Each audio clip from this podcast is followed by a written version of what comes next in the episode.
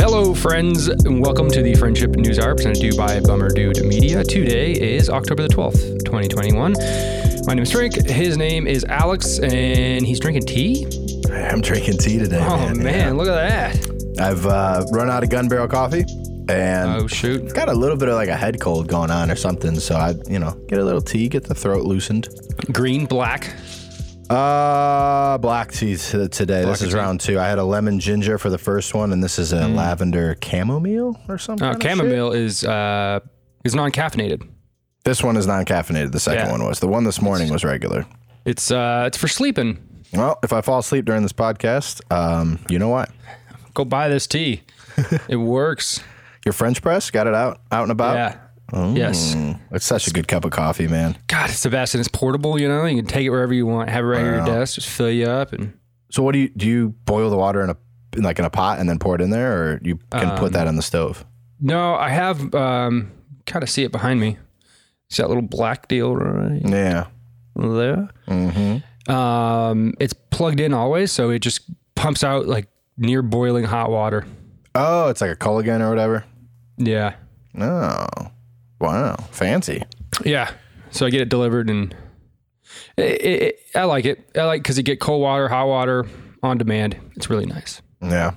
It's really nice. It's worth the expense. How was your weekend? Fine. Oh yeah, yeah. I ran 20 miles on Sunday, How long did that take you? but uh, three hours. Damn. Just a minute over, I think. Yeah, right at marathon pace, man. So I'm feeling good. I feel was really say. good. That puts you like under marathon pace, right? Just slightly. Because you'd have six more miles. There's another six miles. Yeah, so Yeah. leave some leave some contingency room. But I feel good about it, man. It was great. Everything was excellent. I didn't feel fatigued until mile 17, and then it really started to hurt. And I pushed through. I lost. I lost some time. So I was going under nine. Um, and yeah, man. So marathon is in two weeks. Man. So you do you, you feel like you hit your wall around seventeen? Is that what I'm hearing? Yeah, yeah, right around there. And then what? Couple miles Um, of hell, and then like, do you kind of get back to coasting at like mile twenty or something, or does it just kind of suck from there on out? I don't know. 20 is the most I've ever ran in my life. Oh, really? Yeah, so I don't know. Oh, Frank Lynn. So this was that was your most miles ever. th- This that was a week. PR, sir. Wow. Look Yeah. at you. Yeah. Sarah's proud. So during a marathon, it'll be uh, it'll be cool because I, I'll, be- I'll be running with the pace group. Yeah. So it'll be under nine pace group, and uh, you know you got the adrenaline of the race and everything like that, and um, so I'm stoked on it, man. I am stoked on it. We're proud of you. what's been great about these is I've been doing all my long runs on Sundays. So I get up really early, get them done. I'll be done before 10, get home, take a shower, and then lay on my ass all day and have an excuse to just Watch football. football all day. it's actually been beautiful. I've enjoyed it quite a bit. And you can like eat pizza or wings and not feel guilty at all. Exactly. Yep. yep. Tremendous, tremendous stuff. That's beautiful. Um, yeah, man. So it's been uh, it's been sweet. It's sweet. Uh, but yeah, dude, uh, how was your weekend? It was good. Went home to uh, the Glass City. Went on Friday and saw my brother Chris Callahan and my cousin Marcus. Actually, they, they had a show going on, and uh, my cousin Marcus is in like a jam band, like a Credency, like that kind of era, like that '60s kind of like jam band rock. Which they're fucking awesome. They're really good for a three piece, especially. Um, and then Chris Callie, our, our buddy, uh, and actually how we, me and Frank know each other. He's like he's always done his like hip hop lane. Well, they they kind of like brought it together for uh, a couple songs, three four songs, and and did like a little mini set. Uh, and they they murdered it, man. Everyone was loving Nice. it. Um, they're talking about even doing their own like little uh, kind of group or side project of, of doing like some covers and and dude, you know, you get drunk people at 1 a.m. and you start playing like "Lose Yourself" by Eminem or an Everlast song or some shit like that. Like Yeah, yeah. That that's a good that's set up for success. I feel like so. That was a good time. Had sushi in Toledo that was surprisingly really good. It like kind of blew my mind. I wasn't expecting it, um, especially for the price of it. But When did you eat that? that was on Friday, and I haven't got sick since. So. Okay, yeah, I think you're in the clear. Um, so that was really good. I think it was called Tokyo Toledo or something like that, but it was it was solid. Check it out if you're in the Glass City area. Um, and then Saturday, what we really went home for was to go and watch uh, NIU play the Toledo Rockets at the Glass Bowl. Um, Beat them. They did beat them. It was a good game. They they yeah, they won by a field goal, but they won by like two points. Kicked a field goal with a couple seconds left. Um, really back and forth game. Really like good defensive battle with a couple big plays. So that was fun. Haven't been to the Glass Bowl in psh, eight years, probably at least.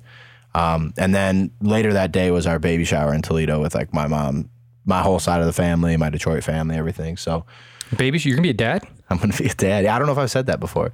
I don't want to say sobering. Like it was a fuck. It was great. It was an awesome, awesome party. My mom did an amazing job. It was it was like perfect as far as that goes. But like it was just, it's kind of been this thing like the last seven months or so where it's like, oh my god, I can't believe like we're pregnant. Like we're gonna have a baby. Like that's so cool. I mm-hmm. can't wait for that to happen. And like now it's transitioning to like whoa, like it's about to happen. Like I'm about to be it, like yeah. partially responsible for a little me. Little tykes here almost. Yeah, and like like we got the room painted last week, and now we got like a bunch of shit, man, and and we're having another baby shower for, like for the Illinois people in like a month, and it's like, dude, we already have enough. Like like there's still shit we need, but it's like I don't. I keep it for number two. Yeah, right. But the reality of just like, you know, this is a new person, a bunch of shit, and, then just all the things on top of like what the time commitment will be. It's, it's, um, I don't want to say scary. Like I'm really pumped for it, but it's, um, I'm anxious, I guess, about it too at the same time. I don't know. Yeah, well, as a uh, grown adult man who is barely responsible for himself, I could not imagine being responsible for another life at the moment. So Oh, you, man, that's awesome. how long longer? A month, maybe? It's a week before Christmas, so Ooh, the seventeenth of December, and we're doing these bird classes, and I'm gonna be in the room. Might even be able to catch that little dude, which would be crazy. um, hopefully, I don't drop like him. catcher. Yeah, bro, and I got lineman hand, so it's like I, maybe I'll bring in like some stickum gloves or something to make sure Call I for the changeup. yeah. Throw the oh, heat. Yeah, but it's it's becoming real, man. I'm gonna be a dad. I cannot wait. Dope. Well, and I'll be 30 in like a month too, so that's crazy also. Hmm. Shit. Yeah, we're getting old. Yeah, you know how I know I'm getting old? Hmm. I think I talked about this last time. Just being set in my ways when I got this new phone and it I, I don't want to say I don't want to say traumatic like it was traumatic, but it was. It was like, oh shit, yeah, this is different and unfamiliar, and I don't like I don't like change. you know, I always think of uh, Always Sunny when Dennis, I think it's Dennis, is talking. He's like, I'm an American. I'm dug in. I'm stuck in my way. I fucking love that episode. But I feel you. Yeah, that'd be such a hard change. So, what, a week's gone by. How, how you feeling? Yeah, I'm, I'm 100% done with Android. Oh, nope, can't man. do it. Tremendous Oof. phone. Got nothing bad to say about Samsung, but it isn't. it. I, the iPhone is a superior operating system machine. Everything it is better just better. I could have told it's you that, better. Frank. If only I would have. It's just better. Ah, what are you gonna do? Everybody makes mistakes. Yeah. Everybody has those days. Speaking of mistakes, oh yeah, uh, big news out of the NFL yesterday evening. Yeah, Jon Gruden uh, is paying for several mistakes that he's made through the course of years. Um, that kind of all came to a head this past weekend. He officially yesterday uh, during Monday Night Football stepped down as the coach of the Las Vegas Raiders hours after the New York Times detailed emails in which he had made homophobic and misogynistic remarks. Uh, and this is also following another earlier report of racist statements that he made about an NFL union leader. So this dude is uh, on a streak, apparently. Um, his departure comes after NFL officials, as part of a separate workplace misconduct investigation that didn't directly involve him, but that like they had known emails were going back and forth with him, uh, found that Gruden had casually and frequently unleashed these misogynistic and homophobic uh, languages, terms over several years to denigrate people around the game and to mock some of the league's changes.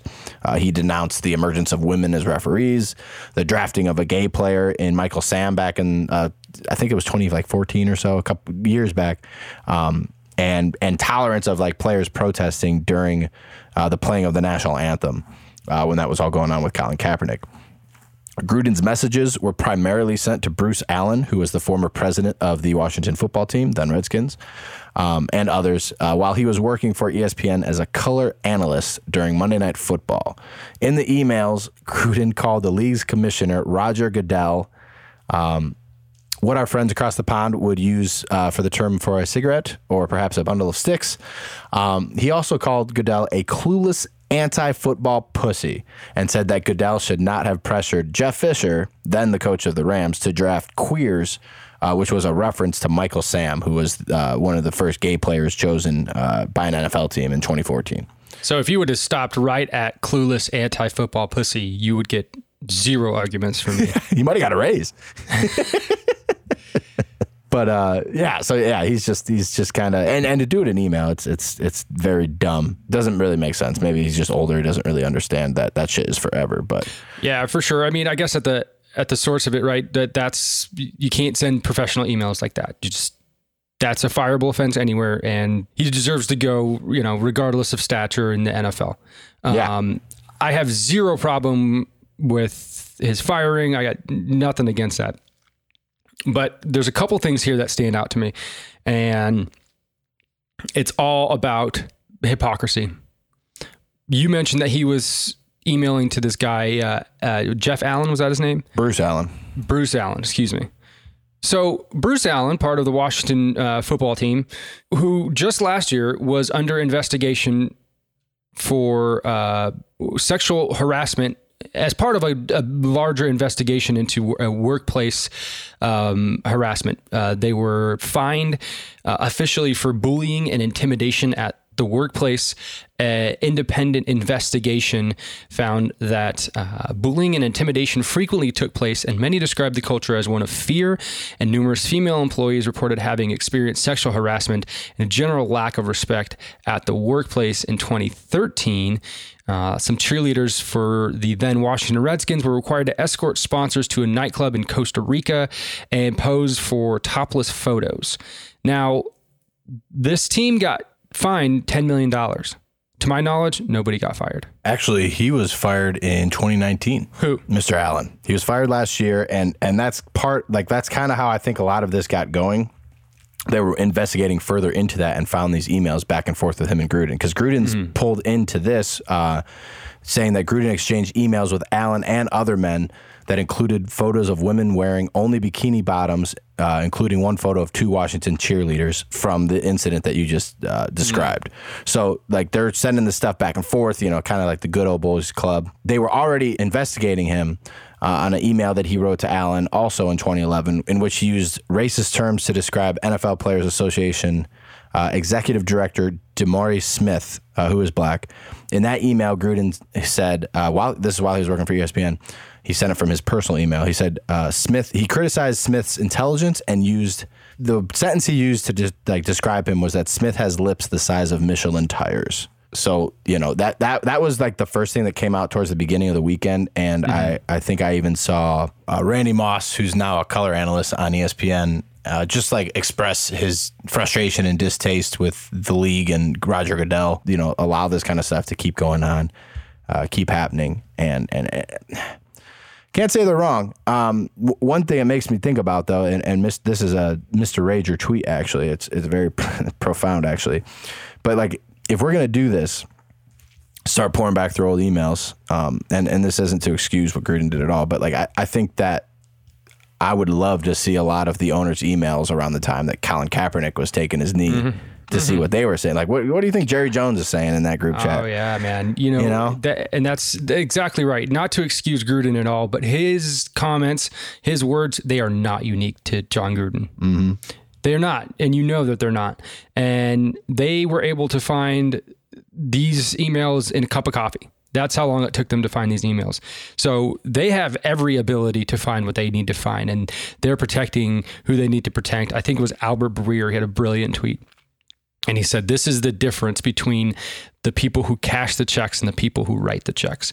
Because Dan Snyder, the owner of Washington football team, nothing happened to him. If you really wanted to send a message, you would rip this guy from his team because ultimately he is responsible for what's going down um, in his organization. They find him $10 million. You know how much Dan Snyder is worth? Yeah, more than that. Six billion. Yeah, that's a drop yeah. in the bucket. Here you go, 10 million. Yeah. It's yeah, just I don't know, man. I, the hypocrisy of all of this, it sucks because I could sit here and definitively tell you that the NFL does not give a frog's fat ass about women, about minorities, about any of them, mm-hmm. because they are willing to protect those who which who they want to protect. Dan Snyder is the perfect example. This guy is a piece of garbage. And it has been documented time and time and time again. He's got the money, right? They're not willing to make they're not willing to make any message or any statement or take any action until somebody is caught red-handed. And that's how you know that these guys are just blowing smoke, full of shit, all of them. You, you know, I, I, I, I like you love professional football. I love it to death. I watch it every weekend, and I wish I didn't because I hate the NFL. Yeah. I mean, they're just the worst organization. They are the epitome of what it means to be a, a good old boys club, and everything that they do is reactive. N- none of it is proactive. They they went through great lengths to try and squash any evidence that um, players were suffering greatly from their uh, concussions and, and, head hits uh, from the NFL. And they had to be reactive. They had to play defense about that. And so what do they do? They make uh, a bunch of rule changes to where you have Jon Gruden, who, you know, for what it's worth, up until yesterday was a very prolific member of the NFL community, mm. calling the commissioner of NFL a clueless anti-football pussy. Is that what he called him? Yeah. Yeah. I mean, and, and that's what that's what you get for being reactive, for not being proactive, for not wanting to tell the truth, but trying to defend the shield. Uh, this is a story as old as time. As long as Roger Goodell has been in office, this is this is how it's been. But he's grown the game immensely from a profit level. So he's untouchable. And the people that keep him in office are untouchable. And so, as long as that's going to be the case, and I don't foresee that not being the case anytime soon, uh, all this is just smoke and mirrors. It's greenwashing. It, all of it is hollow and it means nothing. The NFL does not care about women. They do not care about minorities. They do not care about the people that they claim to care about. And their actions show it. I absolutely no respect for any of these guys. And it sucks because, you know, I, I, I would hate to see Jon Gruden get uh, fired and then that's it. That's as far as what, oh yeah, you know what? The NFL did their job. They fired him. They did what needed to be done. You know, they couldn't let this go on any longer. Fuck you. Nah, nah, nah, nah, nah, nah. This goes way deeper. Way, way, way deeper. And I hope this is just the tip of the iceberg. Yeah. Uh, yeah. I've heard all kinds of stories, man. Um, I, I know someone that had worked in the Colts organization, a female who's, who kind of literally mirrored the same shit where it's it's like this clubby culture like with you know it got their NFL like circle of peers basically and it's like white male decision makers you know and, and everything else it's like fuck off. Yeah and and you know what else too? I mean football is a savage sport man. We both played it. We both understand what it means to be a football player. And when you play it at the highest level you're bred literally you're bred from when you're a child to be as much of a savage as possible, that type of behavior is rewarded. Mm-hmm. So that's true. You can't really have it both ways. You can't have a nice locker room full of savage men. You just can't. It doesn't exist. So when I say these words aren't unique to Jon Gruden, it's not that it's it's not unique to him and and the the leadership. Um, you know, it, it, it's not unique to football. When I look at a coach like Brandon Staley and I see the way that he operates, you know, I could pretty definitively say that Brandon Staley probably doesn't tolerate this type of language in his in his locker room for the Los Angeles Chargers. Okay. And if I don't know if you've ever heard him talk, but he's an incredibly stand-up guy, very very sharp, very buttoned up, very tidy, right? And and uh, to, from appearances on the surface, it doesn't look like he tolerates that kind of stuff. But if it came out that Brandon Staley said the things that um, that Jon Gruden said, I wouldn't be surprised in the least. You know why? Because it's football, man. It's football, and it and it sucks. It's not an excuse, and it doesn't make it right. But that is what it is. And if you've never been in a football locker room, and if you've never been around uh, a, a team of 52 guys for six months, and you guys become a brotherhood and a family and and you're literally bred to be as aggressive and as vicious of a person as possible well you know that that's the culture that you're going to create. So um, you know. It makes me wonder if that culture was like alive and well during his last few years uh, with the Raiders because like he had Carl Nassib on his team who's like the first active gay dude. So it's like was was he still you know was that like a culture that was just like okay? Uh, I don't know, man. Because in, in, football, it's it's as results based of a business as you can get. So I'm sure Jon Gruden, as a head coach of his team, doesn't give a you know doesn't give a hoot what anybody does, so long as they're performing and they're they have results. And I'm I'm sure, you know, deep down, that's the guy he is. That you know, if you can if you can play, then play. I don't care what you do on your off time, who you are, what your identity is. That doesn't matter to me. I think, and, and I'm you know putting words in his mouth, but that's what I think. I don't know that there's a culture of that, but but the NFL, the NFL in you know, if you want to generalize it even more, right? Like the NFL has a very homophobic culture ingrained into it because it's it's like I said, 52 alpha males. Every single one of them trying and competing to be at the top. Right? All right. Yeah. That is that in and of itself right there that breeds homophobia because being gay or being anything other than an alpha male is looked down upon as weakness. Mm-hmm. Right? For good or wor- for better or worse, man. I'm, I'm not it's saying it's good. I'm reality, not saying it's right. excuse. It, it's all it is, man. It is a reality. And unless you've been in a football locker room, unless you've played the sport, and and it, I, I'm sure it extends to other sports and other you know top athletes and and the egos that come along with that. But I I know for a fact that a football locker room does not exist in any other sport. It is a unique thing, and unless you've been there, you know. The only other thing I've seen similar was lacrosse, and not that it was, it was manly, but there's like a, a a jockish culture to to lacrosse, like a broish culture to lacrosse and hockey too, I guess a little bit. You ever heard of? Uh, you ever heard what George Carlin said about lacrosse? Mm-mm. Look it up. I won't repeat it here. Okay, that's pretty funny. Look it up. Lacrosse Um, is the shit though. If he's shitting on lacrosse, he's fucked up. Lacrosse is awesome. I, think it is. I think it's cool too. It's a good sport. Yeah. So you know, I think to wrap it up, this guy definitely deserved to, to be fired. If if for any reason you cannot be sending that stuff in your workplace email, I mean that's not. You Right. can't be doing that. You, you can't think that you're above that. And and then above that, all that, you know, his words were not. Although he wasn't a coach at the time, but he was still part of the NFL. That's not the that's not the words that you want coming out of your the leader of your team. in an email to with with others on it, but McVay was was on there. Uh, Drosty was on there. He he sent it to Allen, and he told Allen to tell Bryan Glazer, who was the owner of the Tampa Bay Bucks, who he coached for uh, up until like 2008, I think. He told told uh, Allen to tell him to uh, blow him. and Allen said Glazer would take you up on that offer. And then he also made fun of Caitlyn Jenner when she came out um, and, and received an award in 2015. So he's he's got a long list of shit he's saying.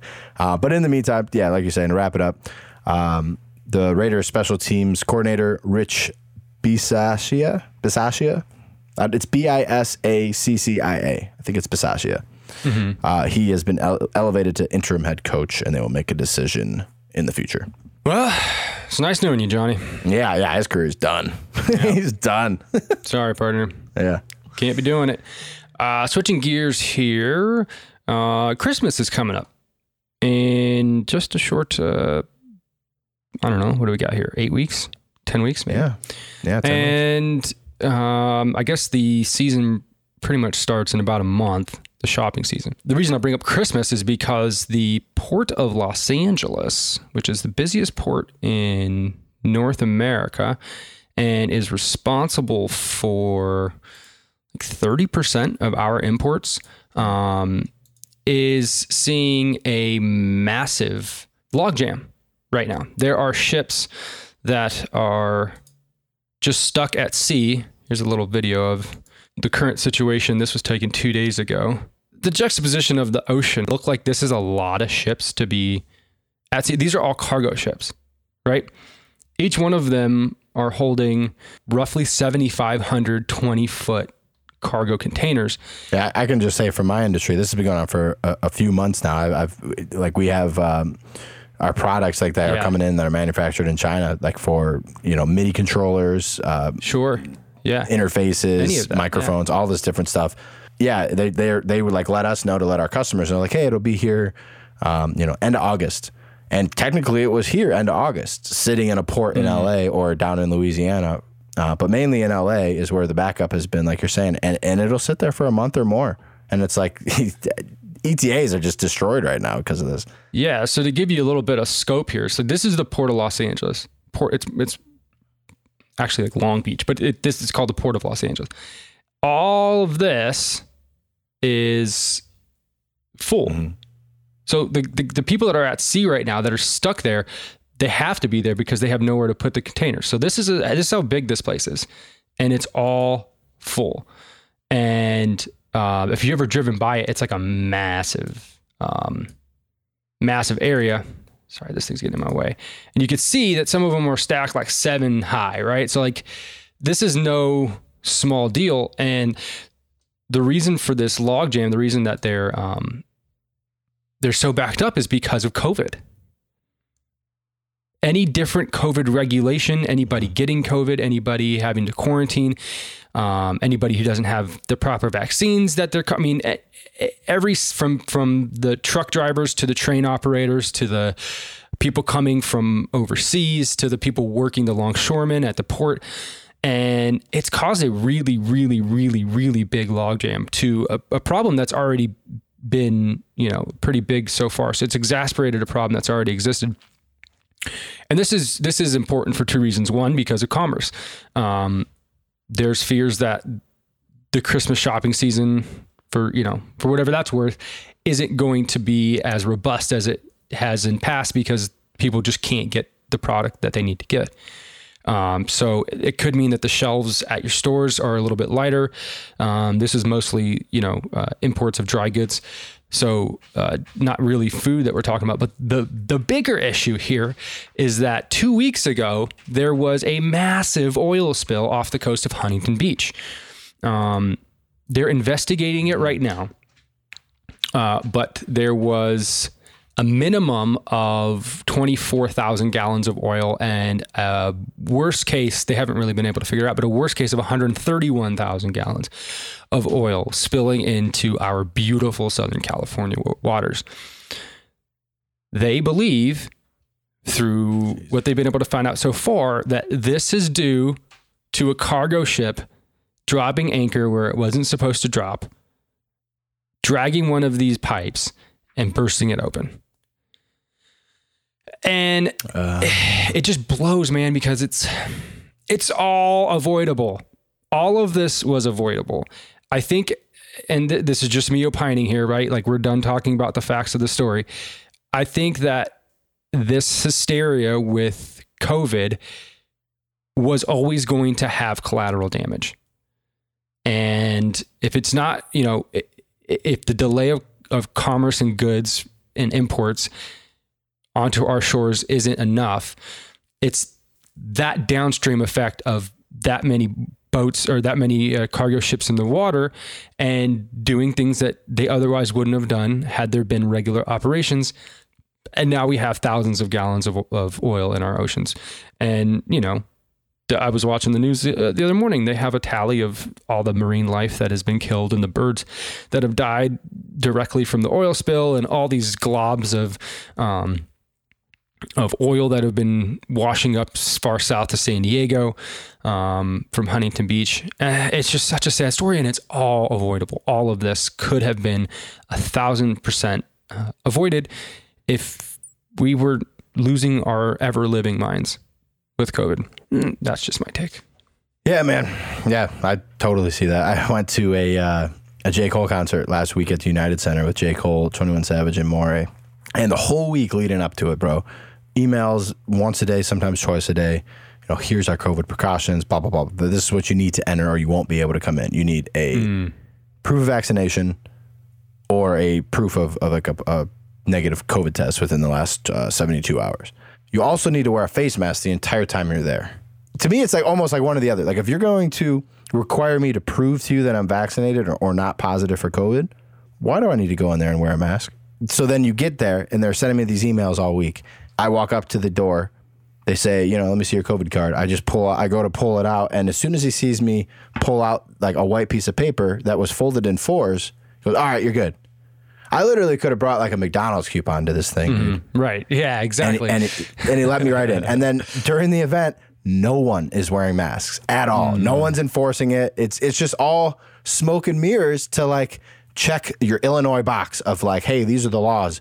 We're, we sent out 15 emails about it, and that you know we did our best to enforce it, but it's too many. Like, it, it's just it's just smoke and mirrors, man. And like now, as you're describing it, it's like affecting the main import hub for America because of, of you know you're sick, you had to quarantine for two weeks or blah blah blah blah blah. It's just it's just a lot of things that don't make sense to me.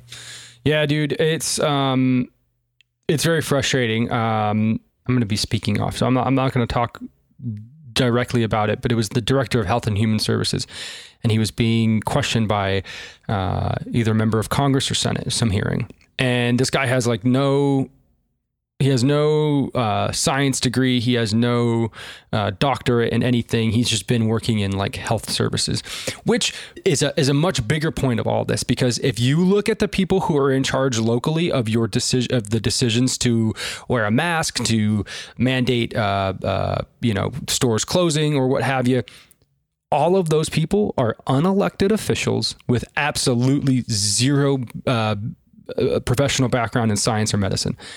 They're your health and human. So like look it up in your county who your health and human human services director is in your in your county, and you will see that this person has an, a, a tremendous amount of power over the things that you do through COVID and you didn't elect them and they do not have the qualifications for it. But this guy was talking, you know, this guy was being questioned and he was like, um, he was, they were asking him like, look, there are dozens of studies. Have you seen these studies about uh, antibodies? And he's just like saying like, you know, the studies for antibodies trying to deflect. And he's like, listen to me. Like there are hundreds of millions of Americans who have gotten COVID. Maybe it's not that much. Maybe it was millions. Millions of Americans that have gotten COVID, recovered from COVID, and now have antibodies. And the empirical evidence shows that the antibodies are as strong or even stronger than the antibody than what you get if you get the vaccine. And so you're saying, what about these people? Why would you mandate it for them if it is more effective that they don't have the vaccine? Why would you mandate it for them? You, you can't answer any question about that. I went to a show last Wednesday and I had to show proof of vaccination and it boiled my blood, man. It made me feel so like angry because it was such a, it is such a futile it's an exercise in futility. It meant nothing. Nobody was safer because of it. Nobody was um, going to be uh, in any danger if they didn't have that proof of vaccination um, rule at this concert venue. But you couldn't get in without it. And it's just like that fact right there. To me, it's like, okay, for whatever you want to say, if it's because of COVID, people are dying or they have COVID when they die, like whatever. Like there's an elevated risk of death over the last couple years because of this. That is still like somewhat of a fact. So it's like we have to take that as a fact. And then, you know, if we're going to have this this vaccine that now we're like pretty much forcing on people in, in many cases, it better be pretty fucking effective at not letting you get COVID. Like right now, it's just effective against not hospitalizing you. Right. So it's like, I, I don't have a problem going into a venue and showing them, like, hey, I'm vaccinated.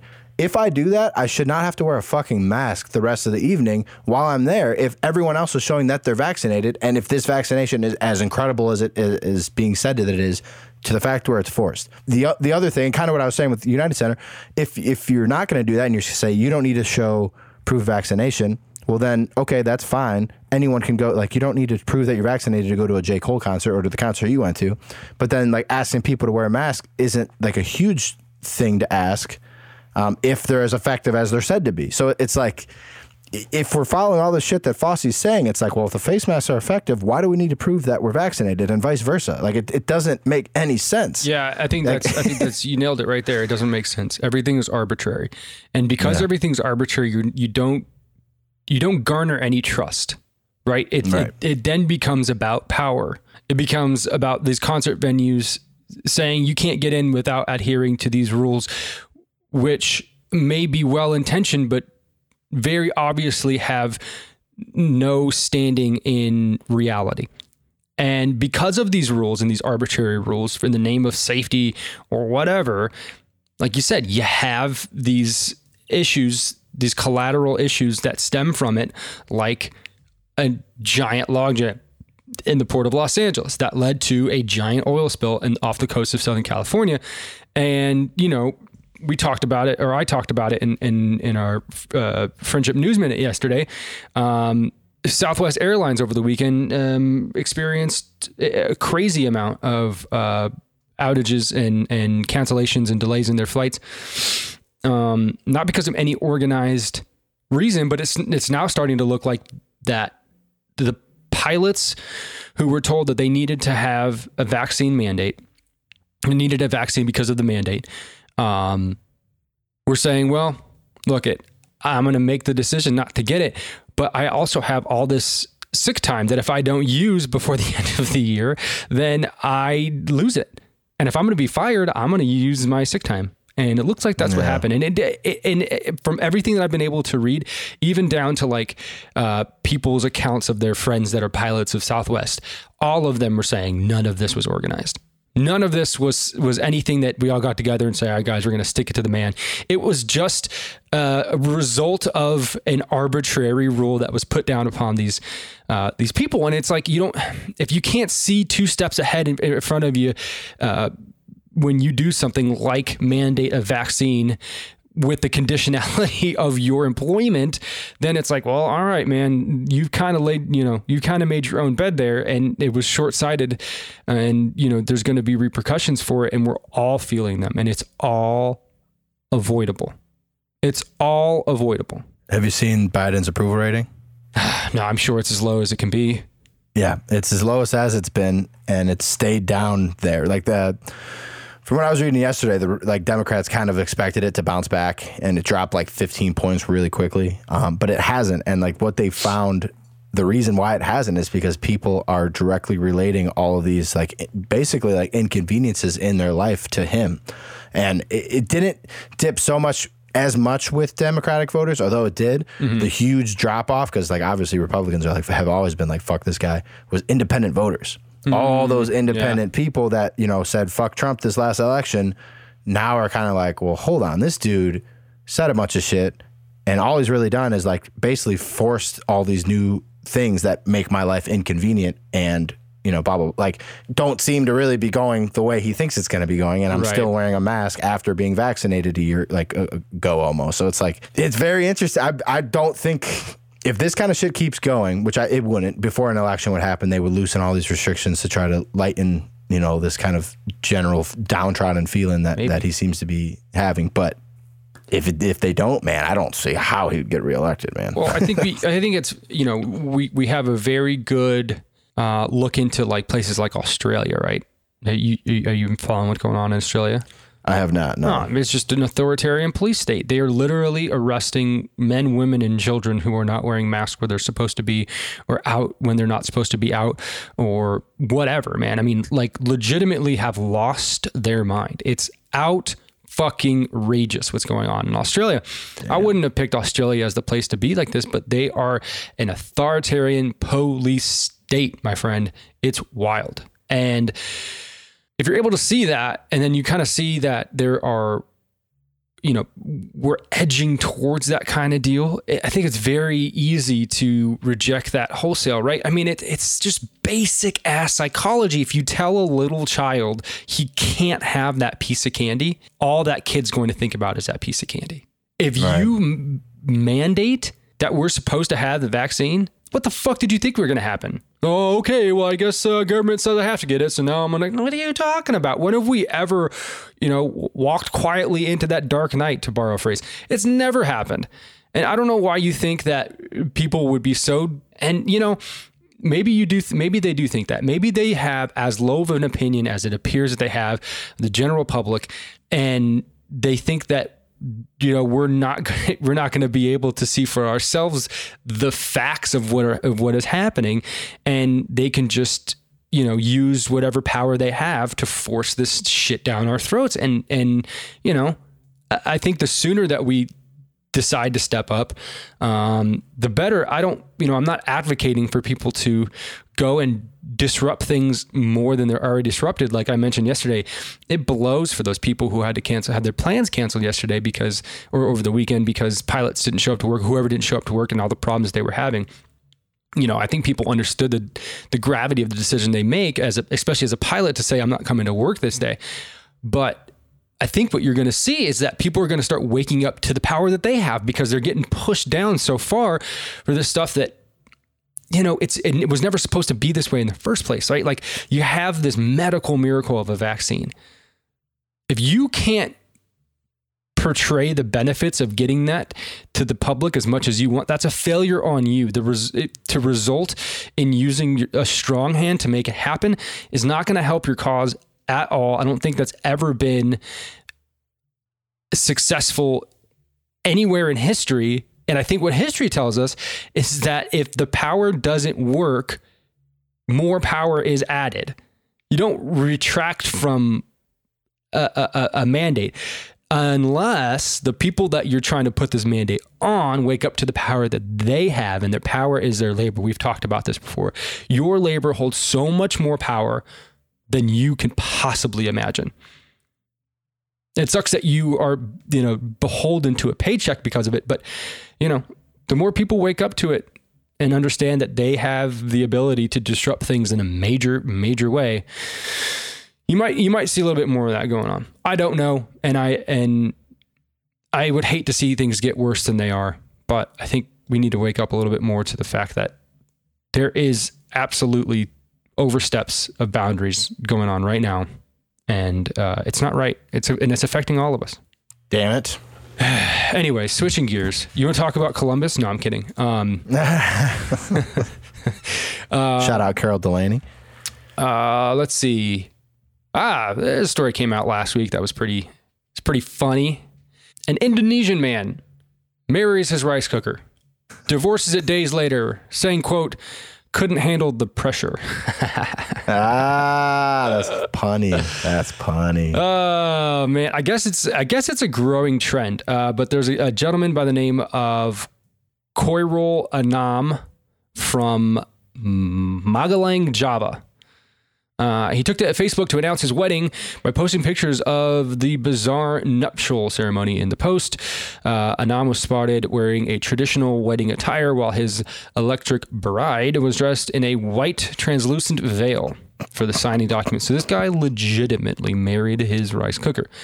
Uh, listing the qualities of his wife, Anam said that his wife is fair, quiet, obedient, doesn't talk much, knows how to cook. Seems like he found a winner. uh, how does that happen? How is that legal? I don't know, man. An Indonesian law, I suppose. It's all a yeah. stunt. Um, I guess this guy is pretty popular in Indonesia, knowing for doing uh, um, ah, crazy okay. things. You know, I, I, don't. I don't know that this was a, a, a gentleman who was serious about uh, actually being married to his rice cooker, but um, you know, I guess like like I said, this is a a trend. Uh, a, a, Chinese man um, back in April of 2017, he married a female robot because he couldn't find a wife. He just yeah. found this robot and married it. And and as technology grows, can't you see that happening a little bit more? Oh yeah. Oh yeah. you know, definitely, like, bro. Like, uh, I, it makes me sad to, to to think and talk about because I know how many people have serious, serious issues socially and with other people being vulnerable and opening up and and and making an attempt to to find love with another person because of how they were, how they were raised, uh, different experiences with love in the past that left them scarred and hurt. Um, so I do think it's easier just to say, fuck it, man. I'm going to create what I want to love and I'll be happy.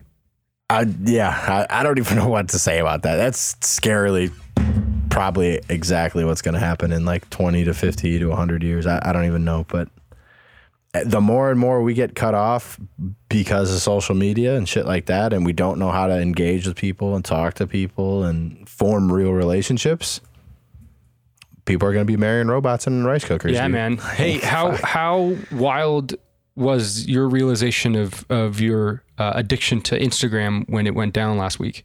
I actually happened to be kind of busy with work that day, uh, so I okay. didn't even realize it happened until after it happened. But I mean, just in general, like if social media is like all crashed, not just Instagram for me, but like, yeah, it, would be, it'd be weird, man. Like I, I'm, I'm conditioned to if I'm bored or you know I go oh, take yeah. a shit or whatever, it's like the first thing. It's like boom, scrolling on some kind of you know TikTok, Twitter, Instagram, something like it's it's not healthy. I can't tell you how many times I've opened my phone to like use the calculator and then 20 minutes later I find myself on Instagram like, "Oh shit, I actually have things to do." yeah, right. You know, I I think it's the the average the average distraction when you're trying to do work is like 10 minutes. It's like anytime that you get a notification or your mind goes somewhere while you're trying to complete a task and then you pay attention to something else, the average time that that takes to get you back to your task, I think is 10 minutes. I have to check on that. That's a lot of time, dude. Yeah, How many times do you get a notification? How many times do you get distracted? All the time. You know what I'm saying? Like, and we just surround ourselves with it. It's wild to me. And and yeah, dude, I I I, remember opening up Instagram and seeing this. I had a reason to though, because I was uploading our videos to our page, so I was really hoping to to, to wait to see if you know it came on back line so I could get this stuff back up. But I kept looking at the same fucking post like 20 times, dude. I look at it, I'm like, oh yeah, it's back down and, and I'm like, ooh, man, I'm opening this app way too much. I'm like, I'm like anticipating it being back online. I hated it. dude. Honestly, dude, if it wasn't for this podcast, I would probably delete Instagram again. I deleted Instagram last year for a little over like, I think three months. Really. It's beautiful. I, uh, I've been on Facebook since 2018, and I love that because Oh, my yeah, family hasn't yeah. quite as much infiltrated Instagram as they did Facebook, but got out of hand quick, man. I, I, like I sit here and I talk politics myself, it's like I don't, I don't like to watch people, especially like in my family and people I'm close with, like argue, especially to the extent that like some of my family That's what members it do. is. And- It's the argument because there's nothing to be gained speaking on heavy controversial topics online. Right, yeah, you just see comments that are that long of just, yeah, I think this, and you just gotta keep going. And then the next person fires back because you don't want to lose a social media argument. It's like, dude, Yeah, The- but, the- but no, you know, and if you any any argument you win, nobody wins it's true. because you make somebody else lose. I know when I go on Twitter and I'll see something like crazy controversial that somebody put up, the first like few comments, dude, they're all bots. Yeah, right. Yeah. and they're all super partisan. For example, um, Dave Chappelle's new special. Have you watched it? No, I have need to. Oh, have you not seen I it? Okay, well, I won't spoil it for you or anything, but um, essentially what he does is he goes back over his like last specials. And he talks about them, and he talks about the controversy that is raised, and he actually gives very insightful thoughts to it. I think that anybody upset at watching his special didn't watch his special, Mm. but it caused a furor uh, uh, on on Twitter, particularly with the trans community, as you might imagine. They don't like Dave Chappelle. And um, I'm reading these comments, and even from people who I understand to be actual live human beings, and I'm just like, oh god, like. What good is this doing? You know, like what is the benefit of this? Right. What is the benefit of this? Because it, it just gets people angry to the point that three employees of Netflix, it's being spun that they got fired for raising or they got suspended for raising objections over this special. They stormed into an executives meeting and demanded that they they take down the special uh, from Netflix. You know, like what motivates somebody to do that? Right. Yeah. And I don't know. And if I, you know, I and so like my question is that if you take off, if you take off, uh, you know, Instagram and Twitter and Facebook and all that, and you don't have this forum to just air grievances at will and people react to them, how much happier would you be as a person?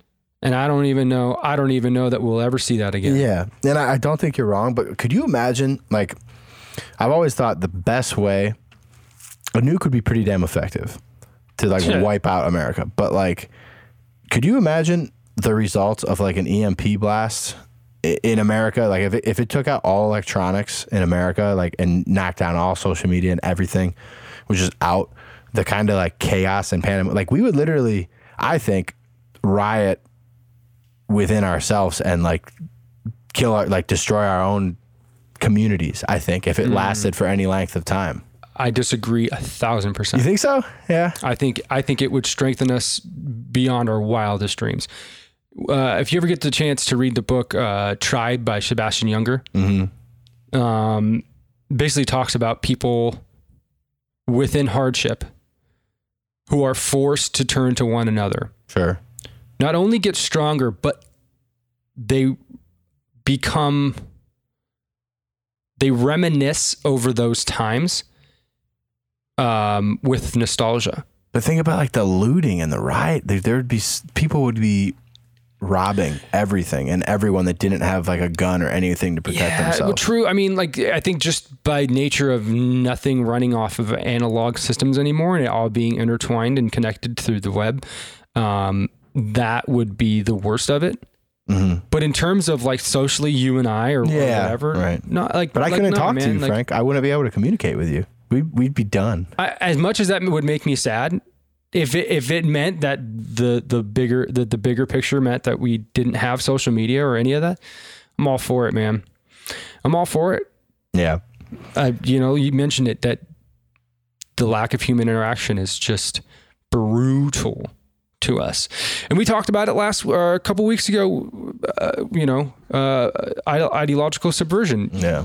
The, the, the, that is the plan right now, It is. and it's working to a T. And funnily enough, our lowest video counts of any videos on social. So it's almost as if, Oh, really? yeah, it's almost as if they're not that. putting them into any timelines for us. Mm, by a lot. Like on. Instagram, like we get solid views on, on some videos and stuff, and this these have like one or two plays on them per video. Oh, really? yeah, look, yeah, check it out later. It's it's I like wonder if that's because I ah, like I used a hashtag that like, you know. tr- yeah, like you know what I'm seeing on Twitter now is that people people are using like different spellings of the word vaccine yeah, or Moderna or Pfizer so that they don't get tagged and brought Ah, yeah, Uh, uh, who was it? Uh, uh, YouTube today or, or yesterday just just came out and said that any anything that perpetuates climate change as a hoax or that says that greenhouse gas emissions do not uh, raise the climate and that they're not man-made will be taken down. Jesus, Oh man, you know. control the so message. you, you'll forgive you'll forgive me if we you know if if I'm you know not all too psyched to be hit with an EMP. You know, I welcome it. absolutely, sweet meteor of death. Oh my god. Um, well, we should probably get out of here, but before we do, we should probably let our good listeners that have listened this far uh, in on a really cool promo opportunity. Drinking a good smooth cup of coffee is a treat all by itself, but when it helps American heroes like veterans and first responders, it is that much better. Gun Barrel Coffee is proud to donate $1 from every single item purchased to veterans and first responder charities all across our great country. From their medium blend, the Moab, uh, their Double Dark, the Battleship Roast, and even their CBD infused blend, the Medic. All their coffees are smooth without the acid or bitterness you find in so many coffees. And right now, they even have their own hot sauce called the Big Guns. Uh, they offer 14 different blends and roasts, which you can get in whole bean, ground, or single serve pods. And right now, promo opportunity that I spoke of, you can use the code FNH10 to save 10% at checkout when you buy their products at gunbarrelcoffee.com. That is promo code FNH10. Gun Barrel Coffee, damn good coffee, damn good cause. Hell yes. Yeah. Uh, you can uh, reach us um, on a, uh myriad of uh, avenues, um, so long as we're still online. That is going to be uh, at Friendship NH on Twitter, at Friendship News Hour on both Twitter and TikTok, and uh, bummerdude.media at gmail.com. Bummerdude.media at gmail.com. Let me just say, I can't wait to text you and see a blue text pop up very soon. Very excited. Very soon. Very soon indeed. And our friend Mr. Rager said he wants to come on uh, maybe this week, maybe next week, and he's still very uh, into the idea of Android. So we thought we would discuss, maybe dive in, learn a little bit more about both phones. So Well, he's he's American and he's dug in. So exactly. that's all I'll say about that. All right, y'all. Until next time, friends.